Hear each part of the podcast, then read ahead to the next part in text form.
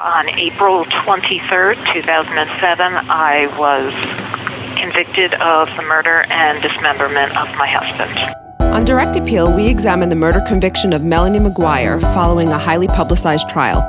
Looking at the evidence that was presented and the evidence that may have seemed insignificant at the time, we form our own conclusion about Melanie's guilt. I know when I should have left. She would never do this, but I think she knows something. Am I telling them I'm having an affair? Nobody's asking. He owed money out on the street, and that's how you get shot here and here. It's unlikely that her pistol was used in this crime. It's not about who's innocent or guilty, it's about a notch in your belt. Searches that include how to kill your wife, how to poison your wife. They had bags that contained victims' parts. Prosecutor is fierce.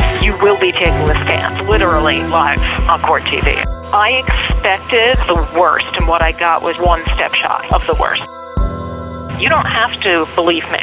Seek the answers yourself. Look for the documents. Look for the paperwork. This stuff exists.